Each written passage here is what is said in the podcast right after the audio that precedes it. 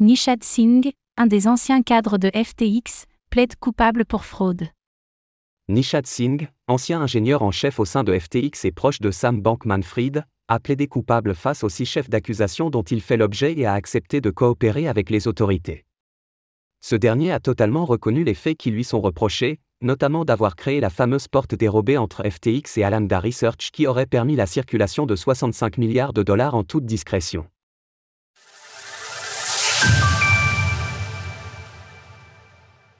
Un ancien cadre de FTX se rend et avoue. Nishad Singh aura finalement bel et bien plaidé coupable.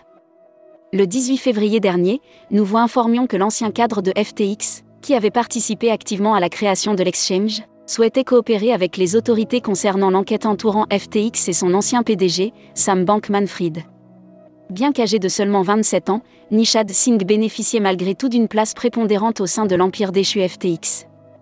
En tant qu'ingénieur en chef de l'exchange, c'est lui-même qui avait codé la structure initiale de FTX à ses débuts et qui a continué de superviser son développement jusqu'à la faillite de l'entreprise.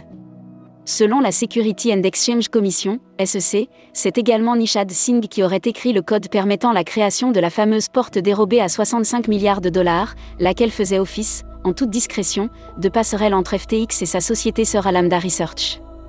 La SEC ajoute par ailleurs que Sam Bankman-Fried et ses différents lieutenants ont d'autant plus trompé leurs clients à ce sujet qu'ils affirmaient que FTX était une plateforme de négociation de crypto-monnaies sur avec des mesures d'atténuation des risques sophistiqués. Mais également qu'Alameda Research était juste un autre client sans privilège quelconque, juste un autre client sans privilège quelconque.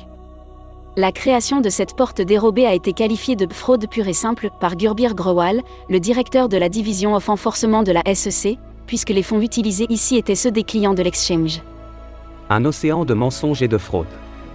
Au-delà de la passerelle dissimulée entre FTX et Alameda Research, la société anciennement gérée par Caroline Ellison, qui a également plaidé coupable, Nishad Singh a entre autres été reconnu coupable d'avoir retiré 6 millions de dollars de la plateforme peu de temps après sa faillite.